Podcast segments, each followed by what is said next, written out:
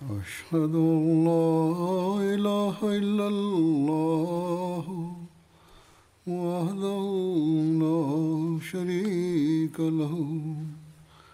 وأشهد أن محمدا عبده ورسوله.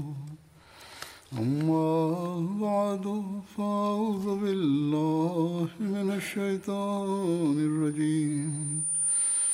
بسم الله. الرحمن الرحيم.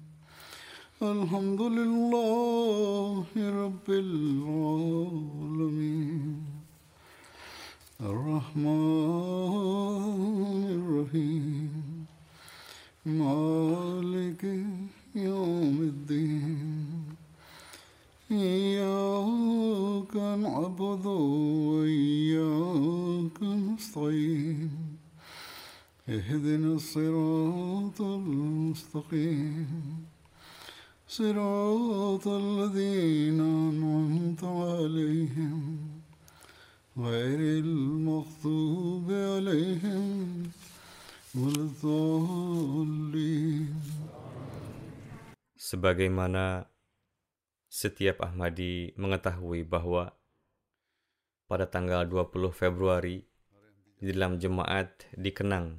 kaitannya dengan nubuatan Muslim Maud dan pada tanggal tersebut diadakan acara-acara di jemaat-jemaat.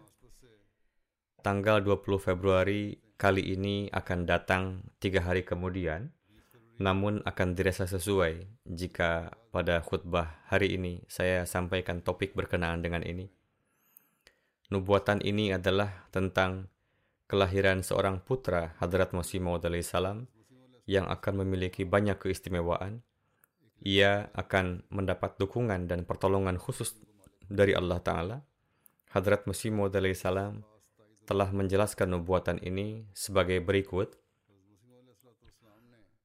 Nubuatan pertama, Allah Ta'ala yang Maha Kuasa, yang Maha Pengasih, Maha Mulia, Maha Tinggi, yang Maha Kuasa atas segala sesuatu, berfirman kepadaku dalam ilhamnya, Aku anugerahkan sebuah tanda rahmat kepada engkau sesuai dengan permohonan engkau kepadaku, maka telah aku dengar rintihan doa engkau, dan dengan kasih sayangku, permohonan doa engkau telah aku kabulkan, dan perjalanan engkau ke Hoshiarpur dan Ludhiana telah diberkati bagi engkau, maka telah diberikan kepada engkau tanda kudrat, kekuasaan, dan rahmat, serta kedekatan, tanda fadal, dan ihsan telah dianugerahkan kepada engkau, dan engkau mendapat kunci fatah dan kunci zafar. Hai Muzaffar, selamat sejahtera atas engkau, Tuhan yang telah berfirman ini, supaya mereka yang menghendaki kehidupan terselamat dari cengkraman maut, dan mereka yang terbenam di dalam kubur agar keluar darinya, dan supaya nampak kepada manusia kemuliaan agama Islam dan derajat tinggi kalam Allah, dan supaya kebenaran tegak bersama semua keberkat-berkatnya, dan supaya kebatilan jauh sirna bersama kesialannya, dan supaya manusia faham bahwa aku ini kadir, maha kuasa, aku berbuat sesuai dengan keinginanku, supaya manusia menjadi sangat yakin bahwa aku ada bersama engkau, dan supaya orang-orang yang tidak beriman kepada wujud Tuhan dan memandang dengan pandangan ingkar dan kedustaan terhadap Tuhan, dan terhadap agama Tuhan dan terhadap kitabnya dan terhadap Rasul sucinya Muhammad Mustafa Sallallahu Alaihi Wasallam mendapat tanda yang sangat jelas dan supaya nampak jelas jalan orang-orang berdosa. Maka kabar gembiralah bagi engkau seorang anak lelaki yang bersih dan suci akan dianugerahkan kepada engkau engkau akan mendapat seorang anak laki-laki yang suci anak itu akan lahir dari benih keturunan engkau seorang anak laki-laki yang tampan dan suci akan datang sebagai tamu engkau. Namanya Immanuel dan Bashir juga. Kepadanya diberikan ruh suci. Dia suci bersih dari dosa. Dia adalah nur Allah. Beberkatlah dia yang datang dari langit. Dia didampingi fadl, yakni karunia yang turun bersama-sama kedatangannya. Dia orang terhormat, agung dan berdaulat dia akan datang ke dunia dan melalui berkat-berkat ruh masih dan ruhul haknya, dia akan menyembuhkan banyak orang dari penyakit-penyakit mereka Dia adalah kalimatullah sebab dia telah dikirim oleh rahmat dan gairat Tuhan dengan kalimat tamjidnya, yakni pujiannya. Dia sangat pandai dan cerdas, sedangkan hatinya sangat lembut, dan dia akan dibekali penuh dengan ilmu-ilmu pengetahuan zahir dan batin, dan dia akan merubah tiga menjadi empat. Pada waktu itu, belum tahu maksudnya. Pada hari Senin, dan berberkatlah hari Senin itu, anak cemerlang, mulia dan terhormat, titisan awalin dan akhirin, titisan hak dan kemuliaan, seakan-akan Tuhan turun dari langit. Kedatangannya sangat berberkat dan menjadi sebab penampakan kegagahan ilahi. Nur datang.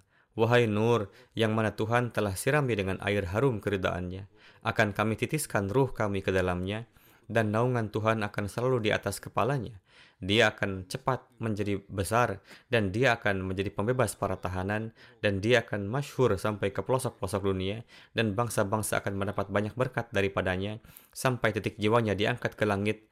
Wa kana amram maqdiya maka sempurnalah seluruh pekerjaan. Oleh karena itu sesuai dengan nubuatan tersebut dalam periode yang telah beliau sampaikan lahirlah seorang putra yang bernama Hadrat Mirza Bashiruddin Mahmud Ahmad yang telah diangkat oleh Allah Ta'ala sebagai Khalifatul Masih Thani. Setelah sekian lama, Hadrat Khalifah yang kedua menerima kabar dari Allah Ta'ala, lalu mengumumkan bahwa putra yang telah dikabarkan oleh Hadrat Masih Maud salam yang akan menjadi Muslim Maud itu adalah saya.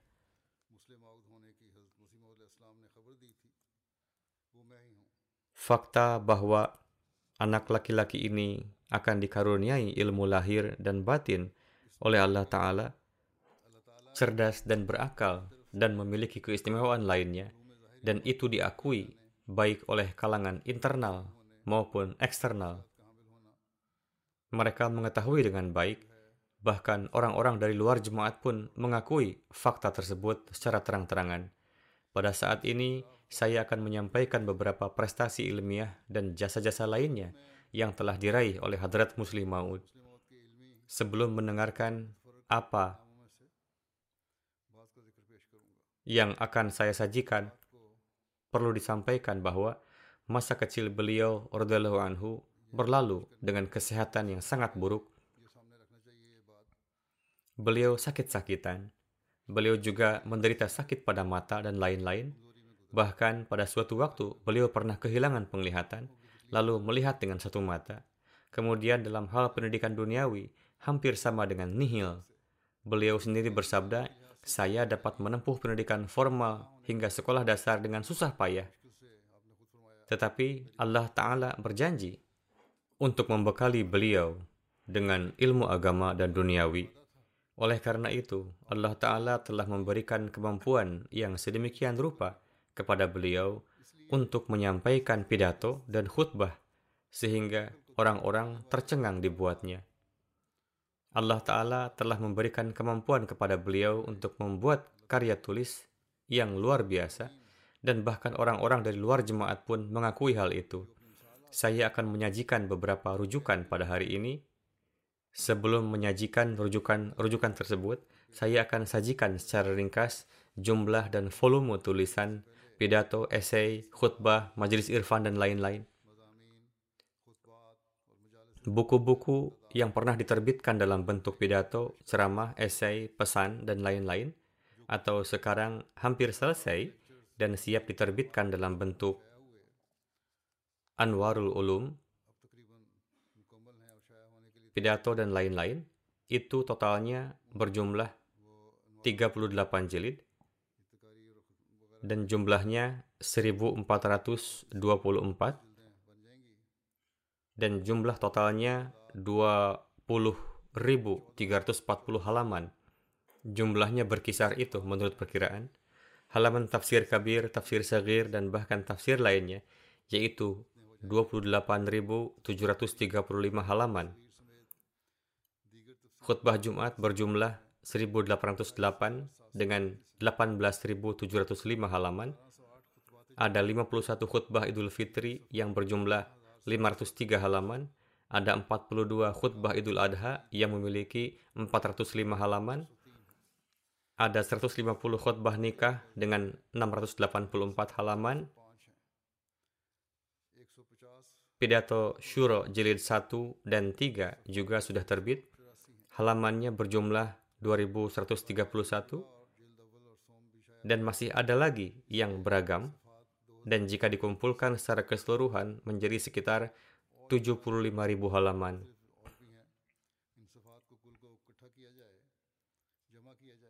Departemen Research Cell telah mengecek Al-Hakam dan Al-Fazal edisi tahun 1913 sampai 1970 dan mereka mengatakan bahwa ada beberapa materi tambahan yang belum bisa diterbitkan dalam Anwarul Ulum atau buku lainnya. Menurut perinciannya, sejauh ini telah ditemukan 55 artikel, 27 pidato, 143 majelis irfan, 222 judul malfuzat, dan 131 korespondensi. Ini merupakan khazanah pengetahuan yang luas. Saat ini, pertama-tama saya akan menyajikan beberapa informasi tentang terjemahan dan tafsir Al-Quran dari antara karya ilmiah beliau dan bagaimana komentar orang lain tentangnya.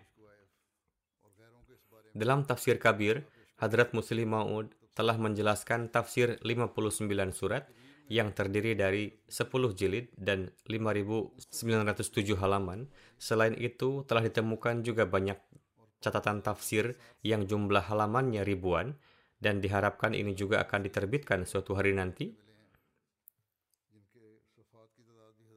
Terjemahan Al-Quran dengan idiom merupakan karya besar tafsir beliau dalam bentuk tafsir sagir Keinginan terbesar Hadrat Muslim Ma'ud anhu di tahun-tahun terakhir beliau adalah dapat menerbitkan terjemahan bahasa Urdu standar dan idiomatis dari seluruh Al-Quran dengan catatan singkat namun komprehensif semasa hidup beliau. Setelah kembali dari perjalanan ke Eropa pada tahun 55, meskipun kesehatan beliau acap kali buruk, namun Allah Ta'ala mendukung khalifah yang dijanjikan dengan ruhul kudusnya yang dahsyat, di mana beliau pergi ke pegunungan Muri pada musim panas bulan Juni tahun 56. Di sana beliau mulai menerjemahkan Al-Quran yang dengan karunia Allah Ta'ala dapat selesai hingga waktu asar tanggal 25 Agustus tahun 56. Dan Nakhla ini adalah suatu tempat yang tidak luas dan memiliki kualitas udara yang baik. Di dekat Kalar Kahar, beliau membangun pemukiman kecil di sana dan melakukan pekerjaan ini. Setelah itu dilakukan revisi, kemudian revisi ulang, penulisan, proofreading, dan lain-lain, dan banyak pekerjaan yang dilakukan, dan tafsir Sagir dicetak pada tanggal 15 November tahun 57 dan telah siap sepenuhnya. Berkenaan dengan tafsir Sagir, Hadrat Muslim Ma'ud bersabda pada satu tempat, Menurut hemat saya, tidak ada terjemahan Al-Quran sejauh ini yang memperhatikan idiom Urdu dan Arab seperti yang ada dalam terjemahan ini, yang tafsir Sagir. Silahkan perhatikan secara umum, dan khususnya pada catatan, terlihat bahwa beliau memperhatikan idiom dalam terjemahannya, bahwa semata-mata merupakan karunia Allah Ta'ala karena dia telah memberikan taufik untuk dapat menyelesaikan pekerjaan yang begitu besar dalam waktu yang singkat. Allah Ta'ala telah memberikan kemampuan kepada orang tua dan lemah ini untuk melakukan pekerjaan besar yang bahkan orang yang sangat tangguh pun tidak dapat melakukannya. Beliau mengatakan bahwa dalam 13 abad terakhir, datang silih berganti para pemuda yang hebat dan kuat, tetapi tidak satupun dari mereka yang mampu melakukan pekerjaan yang diberikan Allah Ta'ala kepada saya untuk melakukannya. Sebenarnya ini merupakan pekerjaan Allah Ta'ala dan dia menyelesaikannya dengan perantaraan siapa saja yang dia kehendaki. Kemudian di tempat lain beliau bersabda, berkat karunia dan rahmat Allah Ta'ala, seluruh pekerjaan terjemahan Al-Quran telah selesai, yaitu berawal dari Alhamdulillah sampai Wan Nas, disertai tafsir sagir yang berkaitan dengannya, jika dibandingkan dengan tafsir kabir, akan diketahui bahwa banyak topik bahasan yang dijumpai di dalam tafsir sagir secara singkat, namun tidak dijumpai pada tafsir kabir. Lalu ada karya penting tafsir Al-Quran dalam bahasa Inggris yang disebut dengan Five Volume Commentary. Pada permulaan tafsir ini juga terdapat kata pengantar yang penuh ma'rifat yang ditulis oleh Hadrat Muslim Ma'ud yang di dalamnya dijelaskan dengan gaya yang istimewa dan menyentuh tentang perlunya Al-Quran Majid di tengah keberadaan mushaf-mushaf samawi lainnya tentang kehidupan suci Rasulullah SAW, proses pengumpulan Al-Quran, dan ajaran Al-Quran. Pada bagian akhir kata pengantar ini, Hadrat Muslim Maud menulis dengan judul ucapan terima kasih dan penghargaan sebagai berikut. Di akhir kata pengantar ini, saya ingin mengucapkan terima kasih atas jasa Maulwi Sher Ali Sahib yang tak ternilai dalam menerjemahkan Al-Quran ke dalam bahasa Inggris meskipun dalam kondisi kesehatan yang buruk. Demikian pula Malik Ghulam Farid Sahib almarhum Khan Bahadur Chaudhry Abul Hashim Khan Sahib dan Mirza Bashir Ahmad Sahib juga patut mendapat ucapan terima kasih. Mereka telah mencantumkan catatan tafsir pada terjemahan dengan merujuk pada ringkasan berbagai pidato, buku, serta daras-daras saya.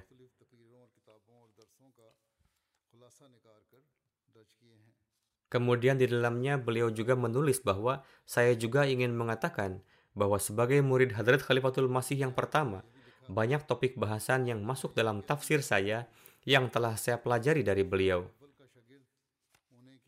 Oleh karena itu, dalam tafsir ini disertakan juga tafsir Hadrat Masih Maud salam, tafsir Khalifatul Masih yang pertama, dan tafsir saya juga. Dan sebagaimana Allah Ta'ala telah mensucikan Hadrat Masih Maud salam dengan ruhnya, lalu menganugerahkan ilmunya yang diperlukan pada zaman ini, untuk itu saya berharap Tafsir ini akan menjadi sarana penyembuh bagi banyak orang sakit, membuat banyak orang buta dapat melihat kembali, orang tuli dapat mendengar, orang bisu dapat berbicara, orang lumpuh dapat berjalan, dan malaikat Allah akan memberkati artikel-artikel ini dan dapat memenuhi tujuan penerbitannya. Allahumma amin.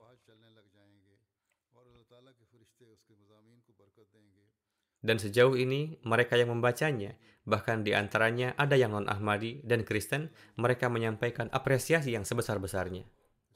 Allamah Nias Fatih Puri, penulis, peneliti, dan pakar adab terkenal, beliau adalah editor majalah bulanan.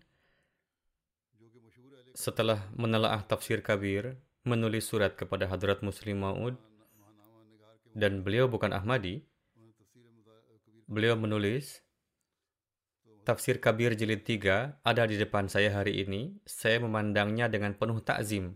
Tidak diragukan lagi bahwa penulisnya telah menciptakan perspektif yang benar-benar baru dalam menelaah Al-Quran dan tafsir ini adalah yang pertama dari sisi jenisnya di mana dalil nakli dan akli ditampilkan selaras dengan keindahan yang luar biasa.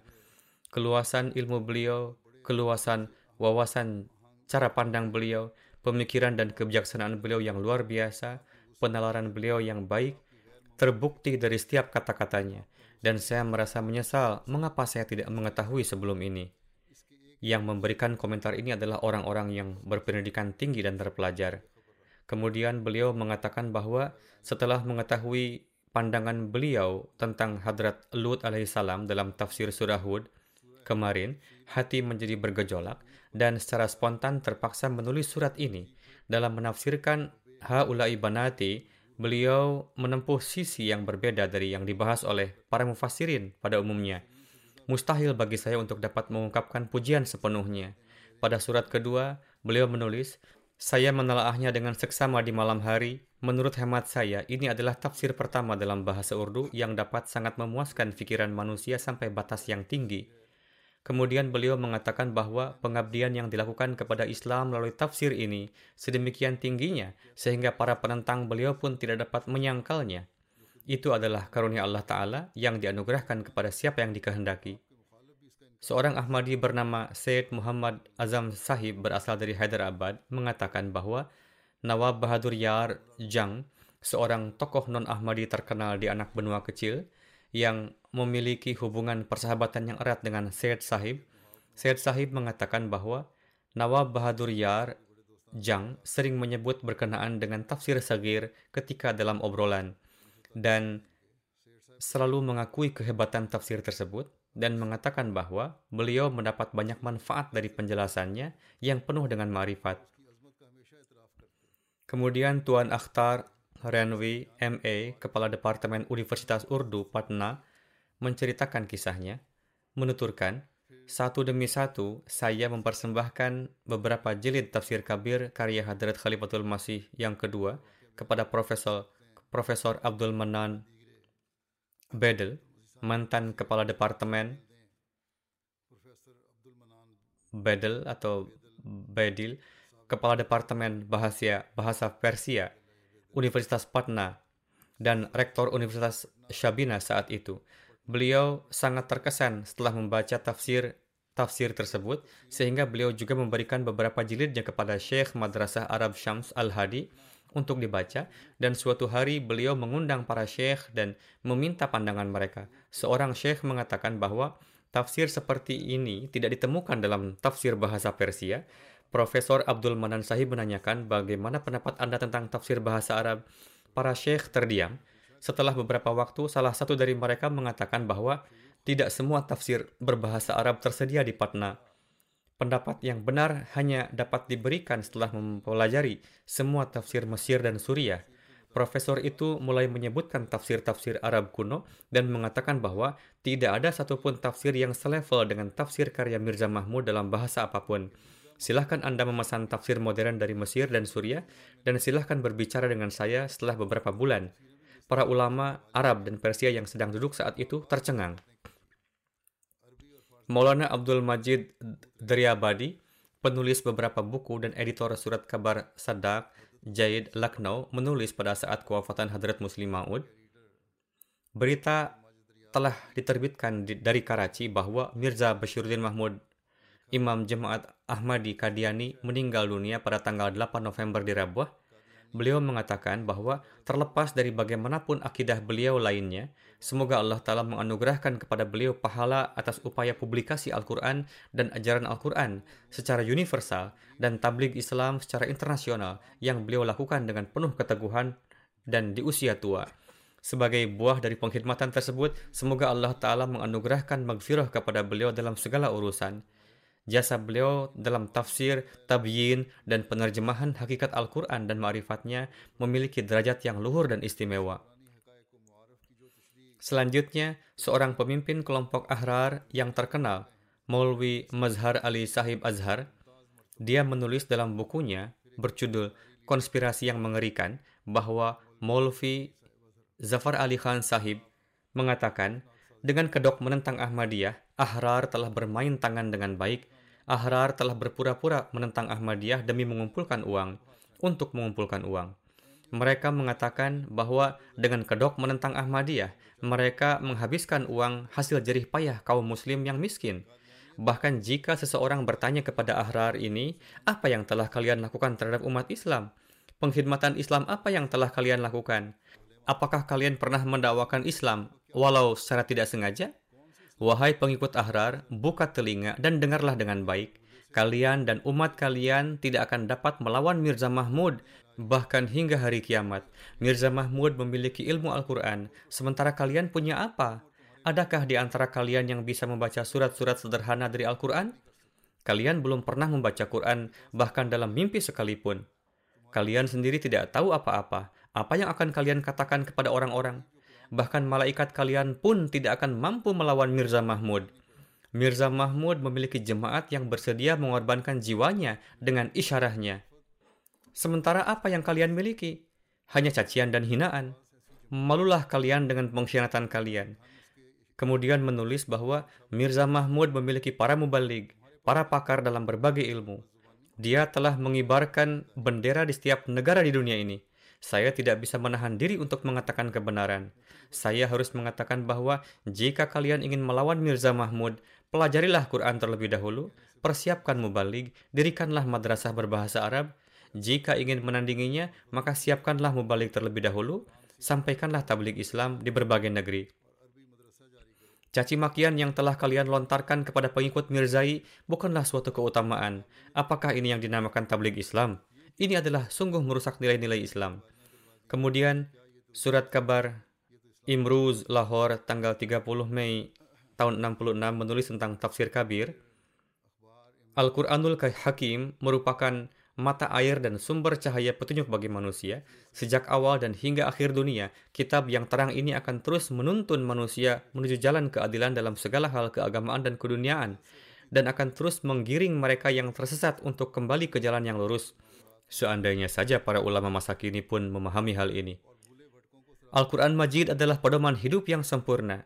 Tidak ada suatu bagian pun bahkan sudut dalam kehidupan pun yang tidak didapatkan pedomannya di dalam Al-Quran.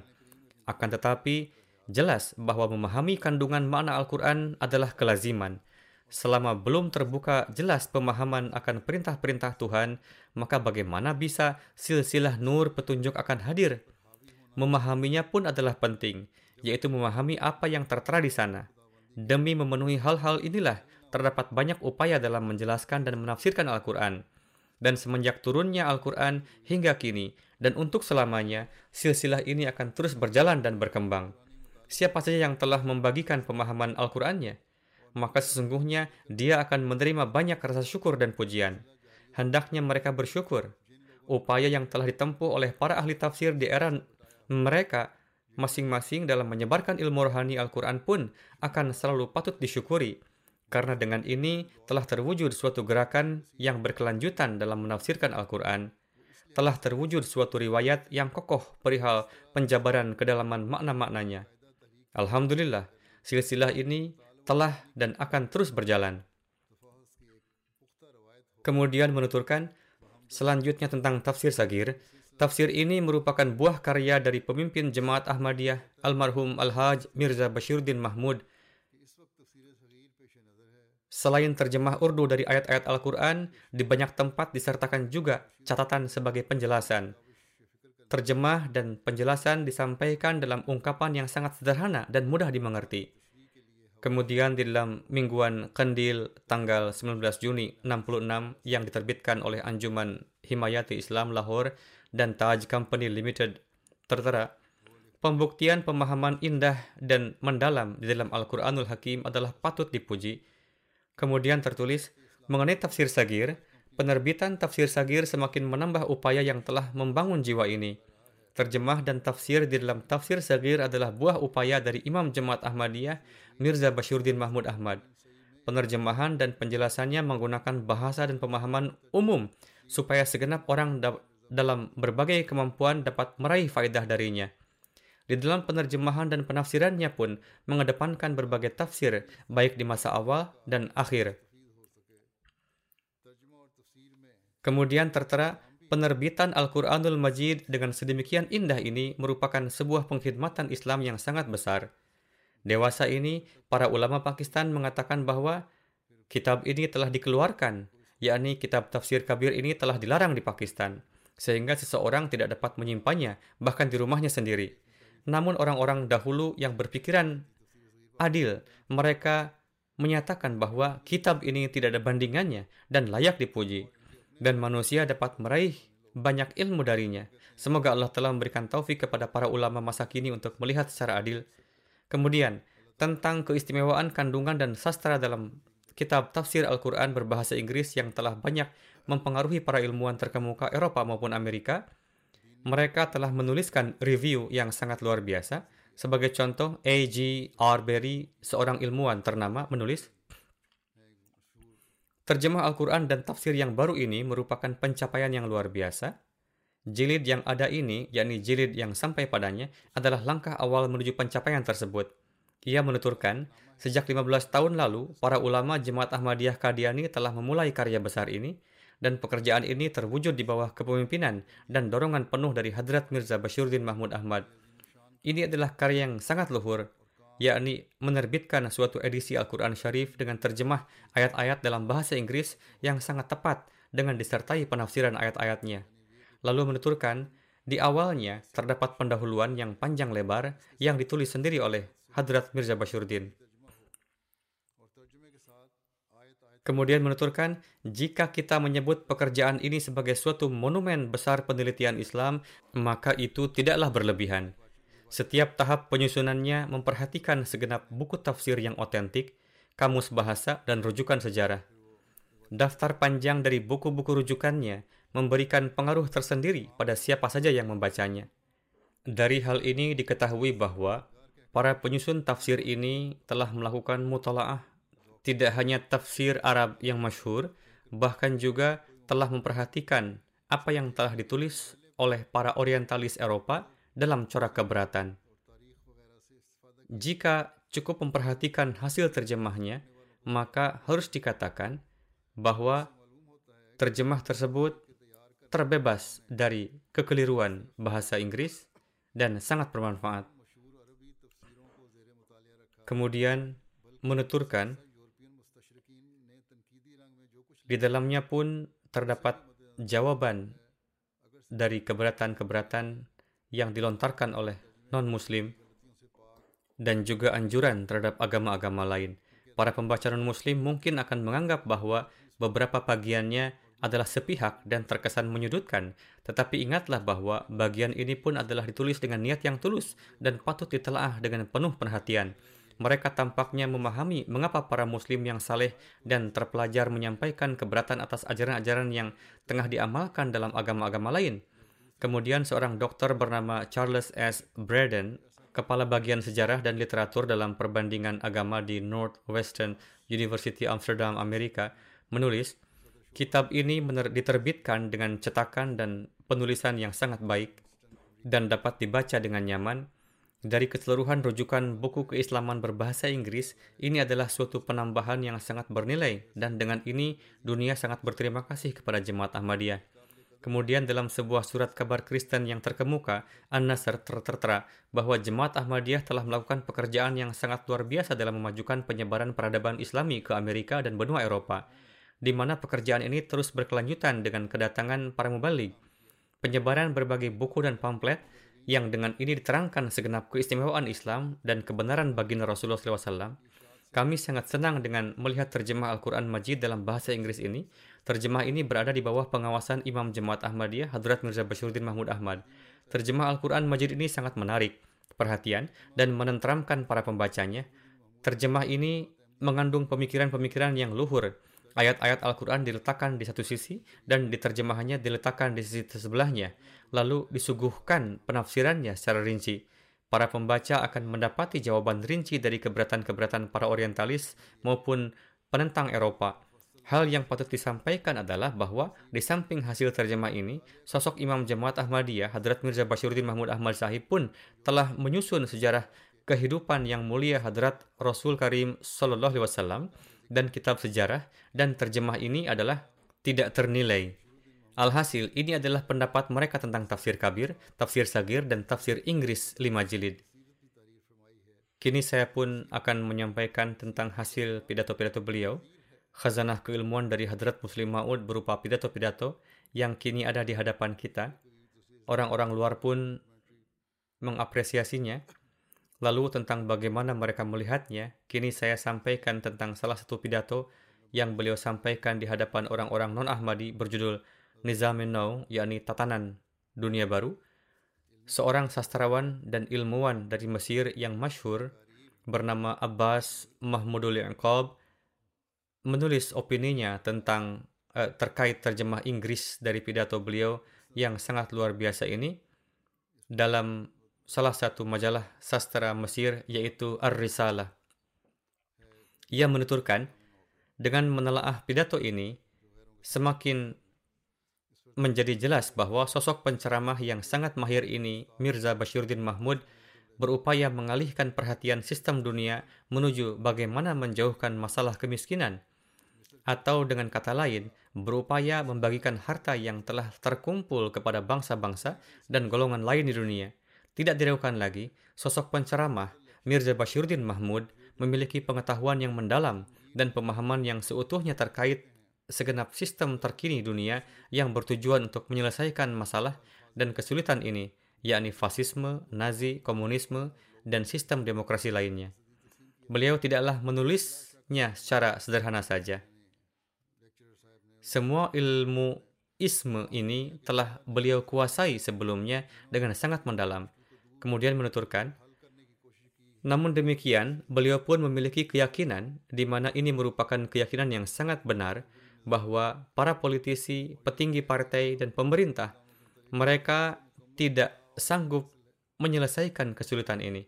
Oleh karena itu, diperlukan suatu kekuatan rohani untuk menyelesaikan kesulitan-kesulitan seperti demikian ini.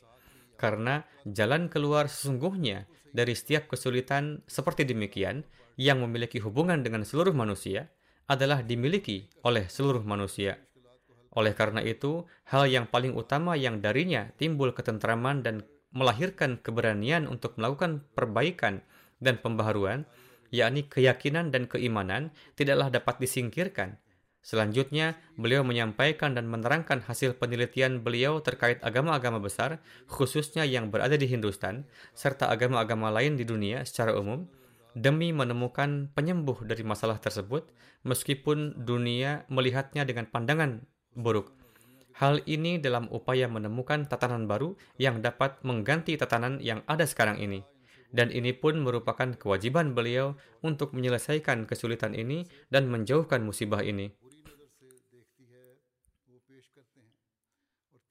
Setelah itu, Hadrat Muslim Maud menyampaikan bahwa masing-masing agama tersebut menawarkan sistem dan jalan mereka, namun mereka tidak sanggup memberi jalan keluar. Beliau dalam dengan dalil yang banyak menyampaikan bahwa dari antara agama-agama tersebut, hanya Islamlah yang ia sendiri memiliki kekuatan untuk menyelesaikan kesulitan-kesulitan itu. Dan bahkan sebelumnya, seluruh bangsa dan manusia pun telah sanggup mengamalkannya, dan demikian juga di masa kini manusia akan dapat mengamalkannya. Kemudian setelahnya, Mahmudul Iqalb Sahib menulis rangkuman dari pidato Nizam Yenau, yakni tatanan dunia baru ini, dengan ucapan beliau sendiri, ia menuturkan, para penceramah lain hanya menyampaikan ajaran-ajaran agama tersebut dengan sangat singkat dan sekedarnya, dan mereka sama sekali tidak menyebutkan kalimat apa pun untuk membandingkan dan menimbang ajaran-ajaran itu. Namun beliau telah memberikan penjelasan yang panjang lebar meskipun saya tidak sampai membaca seluruhnya. Menuturkan, Bahkan beliau telah memberi perhatian yang mendalam atas hal itu dan telah menyelesaikannya secara seksama. Hal ini karena keyakinan beliau bahwa hanya ajaran agamalah yang dapat diharapkan membawa pembaharuan. Seiring dengan itu, beliau pun membandingkan seluruh ajaran tersebut beserta segenap tatanan politik dan sosial yang ada. Kemudian beliau membuktikan bahwa semua tatanan ini telah gagal dalam meraih maksud mereka, baik dari sisi pengamalan maupun kerohanian. Setelah itu, beliau menyampaikan ringkasan terkait tatanan baru ini dalam berbagai sistem kepolitikan dan sosialnya. Kemudian beliau, yakni Hadrat Muslim Maud radhiyallahu bersabda, jika suara ini disebar ke kalangan Eropa dan Amerika yang berbahasa Inggris, atau bahkan kepada segenap kaum Hindustan dan bangsa di belahan dunia timur, maka sungguh ini akan memberikan pengaruh besar. Kemudian pidato berjudul Awal Mula Perpecahan dalam Islam ini adalah pidato yang beliau sampaikan di hadapan pertemuan Modern Historical Society di Islamia College Lahore. Ini adalah pidato yang sangat ilmiah dan menyeluruh tentang sejarah Islam sehingga para sejarawan besar pun menganggap diri mereka sebagai anak sekolah di hadapan beliau. Ringkasan dari penelitian Huzur adalah di sini beliau membuktikan bahwa Hadrat Utsman dan para sahabat lainnya adalah suci dari segenap fitnah dan aib. Bahkan perilaku mereka sangatlah mencerminkan ketinggian akhlak yang sejati. Dan jejak langkah mereka senantiasa teguh di atas nilai-nilai kebaikan. Kita tidak dapat memberikan tuduhan kepada siapa pun, baik kepada Hadrat Utsman atau sahabat lainnya. Lalu beliau bersabda bahwa para sahabat tidaklah berkeberatan atas kekhalifahan Hadrat Utsman dan mereka senantiasa setia kepada beliau hingga akhir hayatnya. Seperti halnya Hadrat Ali, beliau membuktikan bahwa tuduhan yang menyebutkan para sahabat melakukan pemberontakan adalah keliru. Tuduhan bahwa Hadrat Ali, Hadrat Talha, dan Hadrat Zubair melakukan gerakan sembunyi-sembunyi pun sungguh keliru. Beliau telah membuktikannya. Tuduhan yang dialamatkan kepada golongan Ansar bahwa mereka marah pun adalah keliru karena kita melihat bahwa segenap pemimpin Ansar telah berupaya untuk memadamkan fitnah ini. Jadi, Pendapat tokoh-tokoh luar tentang pidato beliau ini adalah sebagai berikut. Sayyid Abdul Qadir Sahib MA Profesor Islamia College Lahore menulis, nama Hadrat Mirza Bashiruddin Mahmud Ahmad Sahib, sesosok putra istimewa dari ayahanda istimewa, memberi jaminan besar bahwa ini adalah pidato yang sangat syarat keilmuan. Saya pun adalah seorang yang memahami sejarah manusia dan saya berani menyampaikan bahwa dari antara muslim maupun non-muslim sangat sedikit sejarawan yang sanggup mendalami perselisihan dalam kekhalifahan Hadrat Utsman dan yang berhasil memahami sebab-sebab utama terjadinya pertikaian yang pertama dan sangat merusak ini Hadrat Mirza Sahib tidak hanya berhasil dalam memahami sebab-sebab terjadinya pertempuran ini namun bahkan beliau dengan sangat jelas dan berkelanjutan telah menjelaskan runtunan peristiwa tersebut yang menyebabkan lembaga khilafat terus bergejolak hingga waktu yang lama. Saya beranggapan bahwa tulisan yang penuh pembuktian seperti ini belum pernah tercetus oleh pemerhati sejarah Islam mana pun. Hal sesungguhnya adalah bahwa menelaah tulisan ini adalah sama nilai seperti serta manfaatnya dengan mempelajari seutuhnya segenap sumber sejarah Islam tentang masa kekhalifahan Hadrat Utsman. Kemudian masih banyak terdapat pendapat dari yang lainnya, namun waktu tidak memungkinkan untuk menyampaikan seluruhnya. Kemudian satu lagi pidato Hadrat Muslim Ma'ud berjudul Sistem Ekonomi Islam yang beliau sampaikan di Ahmadiyah Hostel di Lahore. Pidato ini berlangsung hingga dua setengah jam. Selain para Ahmadi, terdapat ratusan atau bahkan menurut tulisan lain terdapat ribuan tamu kehormatan baik dari muslim maupun non-muslim. Mereka adalah kalangan terpelajar. Mereka adalah para muslim non-Ahmadi dan juga non-muslim yang mayoritas adalah sangat terpelajar dan merupakan dosen dan siswa di Punjab University Lahore. Selama pidato berlangsung, para dosen, pengacara, dan kalangan terpelajar lainnya menulis banyak catatan penting. Seraya menjelaskan intisari dari sistem ekonomi Islam, Hadrat Muslim Maud bersabda, ekonomi Islam adalah kombinasi ideal dari kebebasan individu dan campur tangan pemerintah. Hendaknya ada kebebasan dan ada juga campur tangan pemerintah, tetapi keduanya harus dipadukan dengan benar. Harus ada keseimbangan. Artinya, dalam sistem ekonomi yang disajikan Islam kepada dunia, campur tangan pemerintah telah dijaga sampai batas tertentu, dan individu juga diberikan kebebasan sampai batas tertentu. Kombinasi yang tepat dari keduanya disebut ekonomi Islam. Kebebasan individu telah ditetapkan agar individu dapat mengumpulkan sarana akhirat dan mengembangkan semangat perlombaan dan persaingan dalam diri mereka. Tidak hanya persaingan dunia, melainkan juga persaingan dalam melakukan kebaikan-kebaikan untuk akhirat juga berlangsung.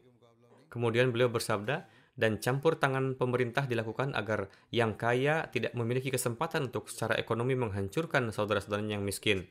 Seolah-olah campur tangan pemerintah dianggap perlu sejauh menyangkut masalah melindungi umat manusia dari kehancuran dan sejauh menyangkut masalah perlombaan dan mengumpulkan bekal untuk kehidupan akhirat, kebebasan individu dijunjung tinggi. Dan alih-alih menghancurkan kebebasan individu, justru hal itu dilindungi sepenuhnya.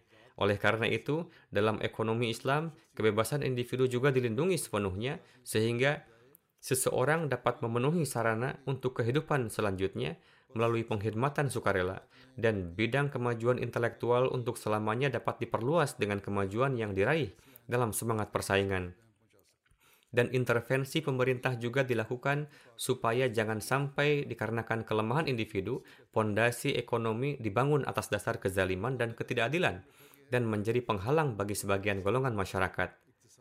Pada bagian kedua dari pidatonya, Huzur menyampaikan ulasan rinci mengenai gerakan komunisme dari sisi agama, ekonomi, politik, teoretis, dan praktis. Dan di bagian akhir, selain membacakan teks Urdu dari sebuah nubuatan agung dari Bible mengenai hal ini, Beliau radhiyallahu juga menyebutkan mengenai sosok Hadrat Masih Maud salam serta nubuatan-nubuatan beliau. Singkatnya, pidato Hadrat Muslim Maud ini menimbulkan kehebohan di kalangan elit akademisi dan dengan karunia Allah Ta'ala, pidato ini meraih kesuksesan luar biasa di semua kalangan masyarakat. Penonton menyimak pidato ini dengan penuh antusias sehingga begitu lamanya orang-orang duduk seolah-olah burung bertengger di atas kepala mereka. Pidato berlangsung terus-menerus selama dua setengah jam. Seorang profesor menangis setelah mendengar pidato ini dan beberapa mahasiswa pro-komunis mengungkapkan pemikiran bahwa mereka telah setuju dengan sosialisme Islam dan sekarang mengakuinya sebagai benar dan tepat.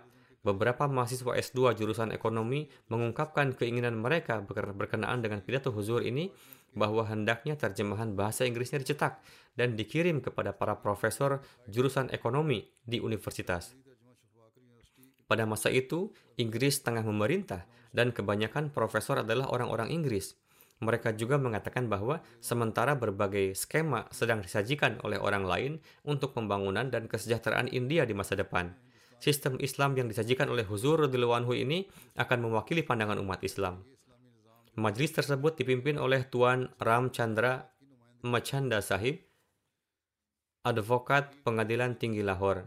Penulis menulis bahwa setelah pidato yang penuh semangat ini, pimpinan majelis Tuan Lala Ramchan Machanda memberikan pidato singkat.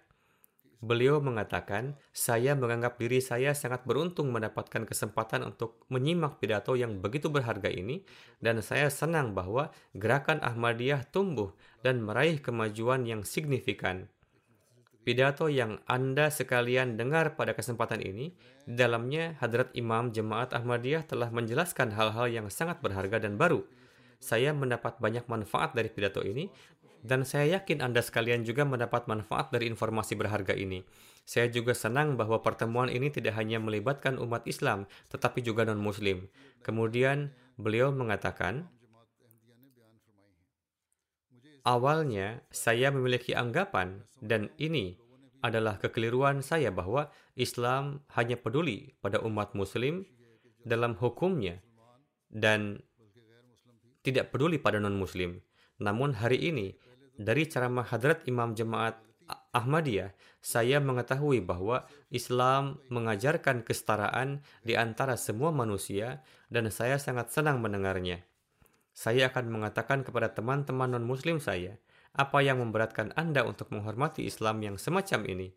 Keseriusan dan ketenangan Anda sekalian mendengarkan pidato Hadrat Imam Jemaat Ahmadiyah selama dua setengah jam, jika orang Eropa melihat ini, mereka akan terkejut bahwa India telah membuat begitu banyak kemajuan. Kemudian orang yang memberikan ulasan itu menulis bahwa setelah mendengarkan pidato tersebut, sebagian besar orang mengucapkan kata-kata penghargaan, Bahkan sebagian besar menyatakan bahwa meskipun dalam hal akidah kami memiliki perbedaan dengan Hadrat Mirza Bashiruddin Mahmud Ahmad, yakni akidah kami berbeda dan kami tidak mengakui akidah beliau radhiyallahu anhu, namun kami tidak bisa mengingkari fakta ini bahwa beliau adalah cendekiawan terbaik India saat ini. Dan ini juga merupakan fakta bahwa pengungkapan hakikat dan ma'rifat Al-Quran mengenai ilmu ekonomi dan penolakan terhadap filsafat ekonomi Eropa belum pernah disampaikan dengan sedemikian rupa oleh seseorang, sehingga para pengingkar Islam sendiri harus mengakui keutamaan sistem semacam ini dan para pendukung komunisme terpaksa mengakui kekurangan-kekurangan komunisme. Maulwi Syar Ali Sahib menuturkan bahwa setelah pidato tersebut, beliau mendengar beberapa pemuda non-Ahmadi berbicara satu sama lain, mereka mengatakan, jika sekarang kamu masih komunis atau mendukung komunisme, maka kamu terkutuk. Demikian juga, sebaik, sebagaimana telah diceritakan, seorang profesor menangis setelah mendengar pidato tersebut.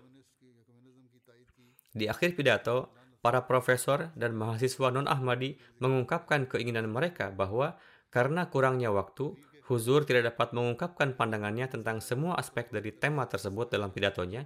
Oleh karena itu, beliau hendaknya menyampaikan satu pidato lain yang di dalamnya menjelaskan bagian-bagian yang tersisa dari tema tersebut, sehingga orang-orang dapat mengambil faedah dari mata air ilmu yang telah Allah Ta'ala anugerahkan kepada Huzur.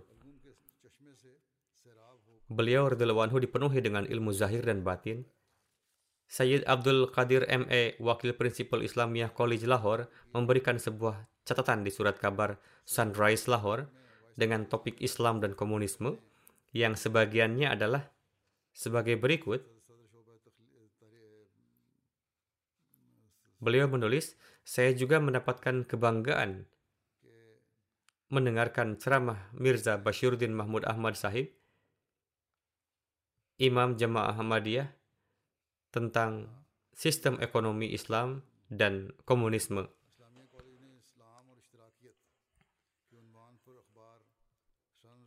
Pidato ini seperti pidato-pidato beliau lainnya yang sempat saya dengar secara intelektual, merangsang, dan juga informatif. Mirza Sahib memiliki kemampuan-kemampuan yang dianugerahkan Allah Ta'ala dan beliau memiliki pengetahuan yang lengkap tentang semua aspek dari topik ini. Tidak ada gelar yang diraih, tidak ada riset yang dilakukan, melainkan diajarkan oleh Allah Ta'ala. Oleh karenanya, gagasan-gagasan beliau patut untuk kita tanggapi dengan serius. Kemudian, pidato itu juga diterjemahkan ke dalam berbagai bahasa. Pers asing dan kalangan terpelajar juga memberikan apresiasi setelah membaca terjemahannya.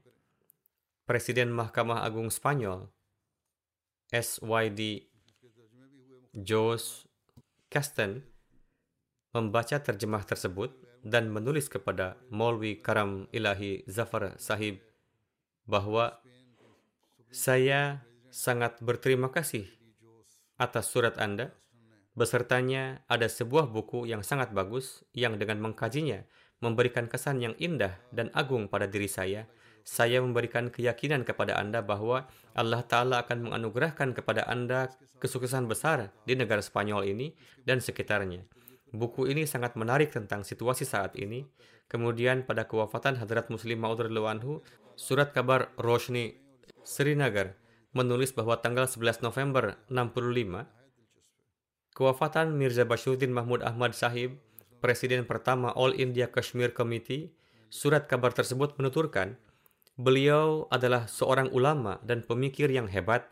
Mungkin tidak ada orang yang menandingi beliau dalam berpidato, bahkan pidato-pidato dengan topik yang pelik seperti sistem ekonomi Islam dan tatanan baru Islam yang disampaikan hanya dalam satu kesempatan pidato telah diterbitkan dalam bentuk buku dan menjadi populer.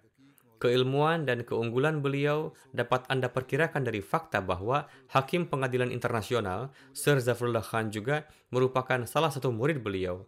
Dan dalam kata-katanya, kepribadian beliau menghadirkan suatu kombinasi menarik dari sifat-sifat hasanah yang sangat jarang dimiliki oleh seseorang. Beliau juga merupakan mata air ilmu-ilmu zahir dan batin.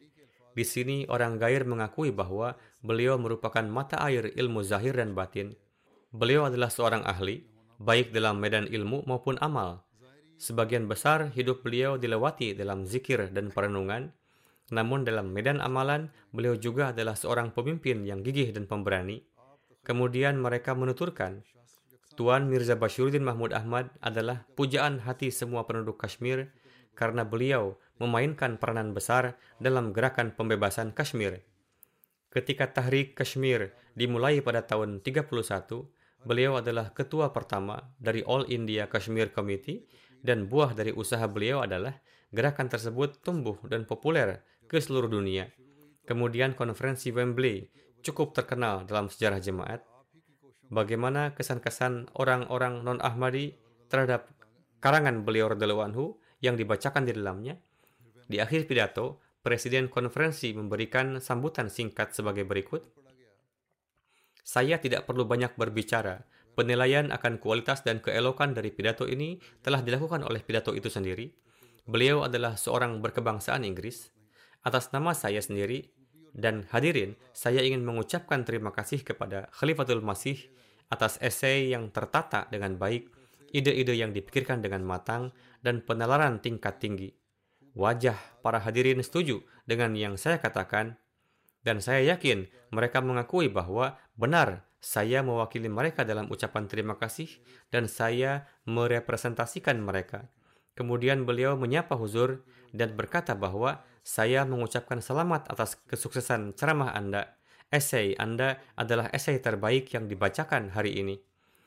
Penulis laporan menulis bahwa seorang pria datang ke hadapan Huzur dan menyampaikan bahwa saya telah bekerja di India selama 30 tahun dan telah mempelajari kondisi dan argumen-argumen orang-orang Islam karena saya tinggal di India sebagai misionaris.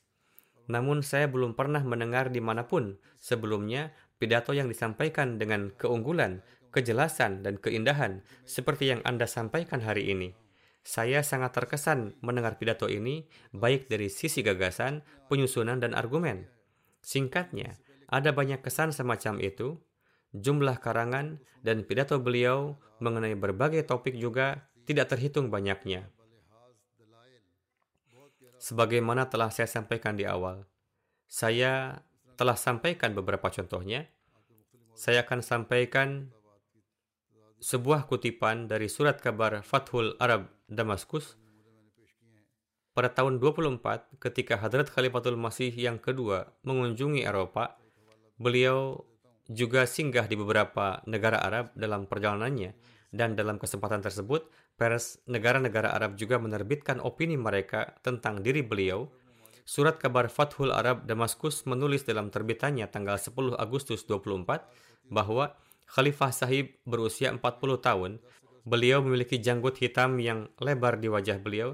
Wajah beliau berwarna gandum dan karisma serta wibawa nampak dominan di wajah beliau. Kedua mata beliau menyiratkan kecerdasan dan kepandaian serta ilmu dan kebijaksanaan. Demikianlah penampilan wajah beliau.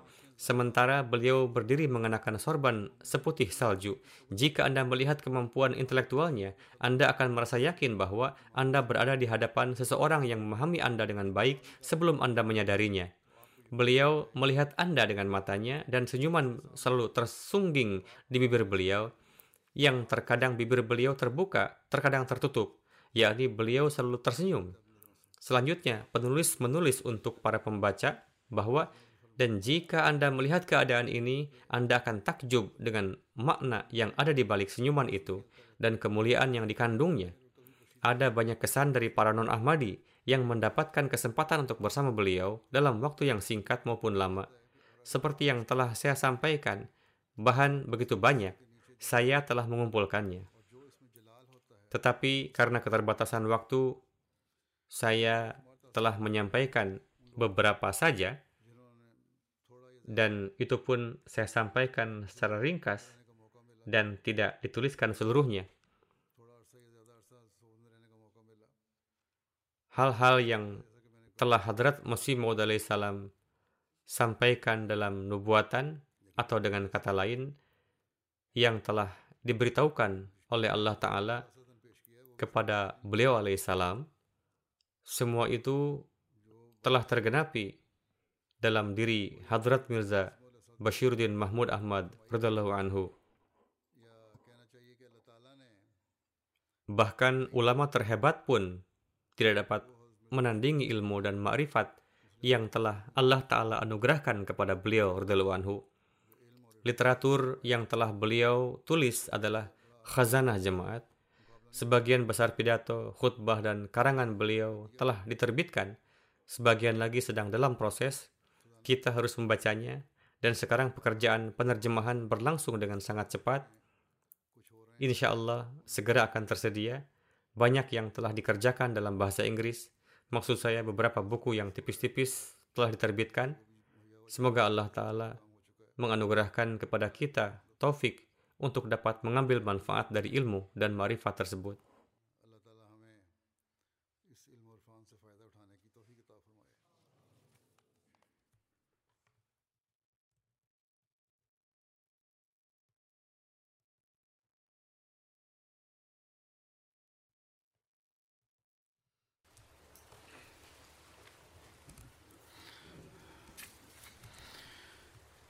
الحمد لله الحمد لله نحمده ونستعينه ونستغفره ونؤمن به ونتوكل عليه ونعوذ بالله من شرور أنفسنا ومن سيئات أعمالنا.